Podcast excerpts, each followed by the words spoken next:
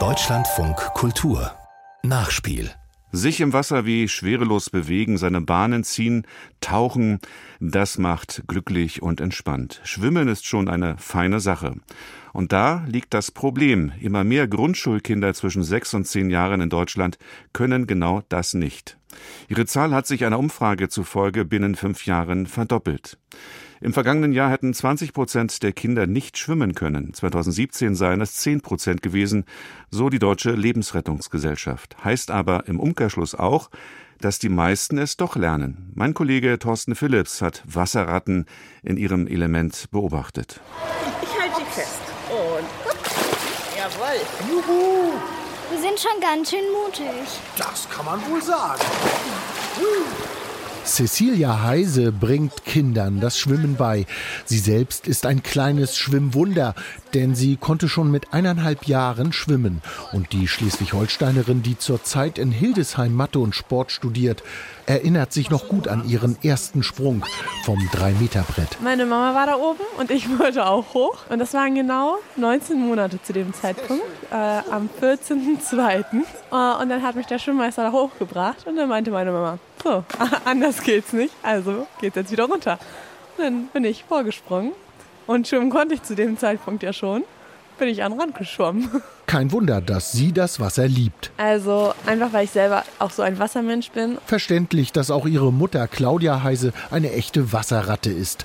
Sie gibt Schwimmkurse in Timmendorfer Strand in einem Schwimmbad. Das wird gerade saniert und deshalb sitzen ihre Kurskinder und sie derzeit auf dem Trockenen.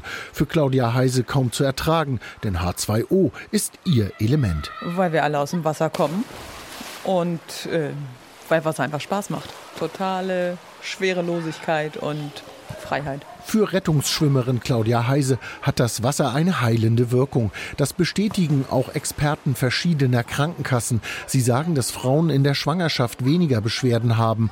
Kerstin Seifert, die in dem Lübecker Pflegeheim Hanse Residenz sowohl alten Menschen mit Wassergymnastik und Aquacycling hilft, sowie Babyschwimmkurse anbietet, weiß, warum das Wasser heilende Wirkung hat. Also nicht nur dadurch, dass wir nur 10 Prozent unseres Gewichts im Wasser haben, aber den 900-fachen Widerstand zur Luft.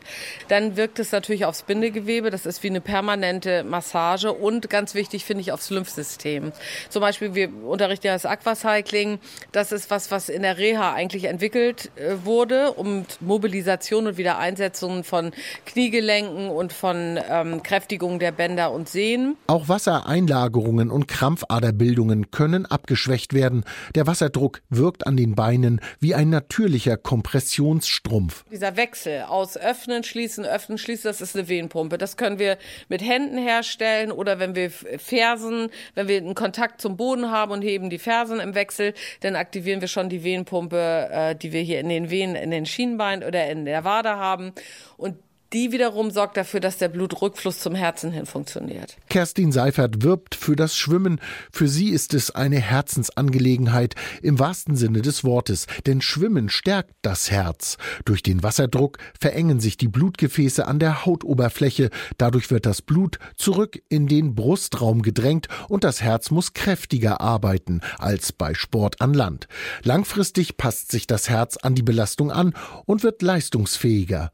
Natürlich ist Wassersport insgesamt sehr gelenkschonend und stärkt die Rückenmuskulatur. Gerade für Menschen mit Übergewicht ist Schwimmen eine gute Alternative beim Abspecken. Das weiß auch der Chef der Lübecker Bäder, Björn Hoppe. Und wenn man älter ist oder vielleicht auch mal Hüfte oder Knie oder Rücken hat, dann natürlich, um die Muskulatur gleichmäßig zu trainieren.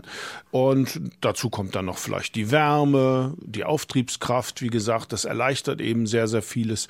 Und dann nutzt man das halt therapeutisch. Ein 80 Kilogramm schwerer Mensch kann knapp 1000 Kalorien pro Stunde verbrauchen, wenn er schnell krault. Beim Brustschwimmen ist es ein Drittel weniger. Der Kalorienverbrauch ist im Wasser auch deswegen so hoch, weil der Körper Energie braucht, um den Temperaturunterschied zum Wasser auszugleichen. Gerade derzeit ein Thema, weil auch Björn Hoppe Energie einsparen muss und deshalb die Temperaturschraube nach unten gedreht hat. 26 Grad ist natürlich kühler als 28. Solange man in Bewegung ist, fällt es den meisten gar nicht schwer. Wenn man aber dann doch mal eine Pause macht, sich vielleicht auch mal mit der Nachbarin unterhält, weil man die so lange nicht getroffen hat, ja, dann ist es schon frischer. Hoppes Betriebsleiterin Katja Pollex bringt Kindern schon seit 30 Jahren das Schwimmen bei. Sie sagt, dass immer weniger Eltern den Kindern Spaß am Wasser vermitteln. Dabei wären Tauchspiele in der Badewanne mit Wasserblubbern total wichtig, um die Kinder positiv ans Wasser zu gewöhnen. Stoß dich einfach von der Beckenkante ab und schwimm hierher. Nein, es wird immer schlimmer. Früher sind die Eltern mehr mit ihren Kindern schwimmen gegangen. Ja, klar, durch die Pandemie ist ja auch viel ausgefallen und so. Aber das einfache Duschen oder das Gesicht nass machen zu Hause oder das Waschen, das fällt den Kindern heutzutage sehr schwer. Also äh, dann nur mit Waschlappen im Gesicht und oh, bloß nicht so viel Wasser über dem Kopf. Ein Trend, den auch Cecilia Heise kennt.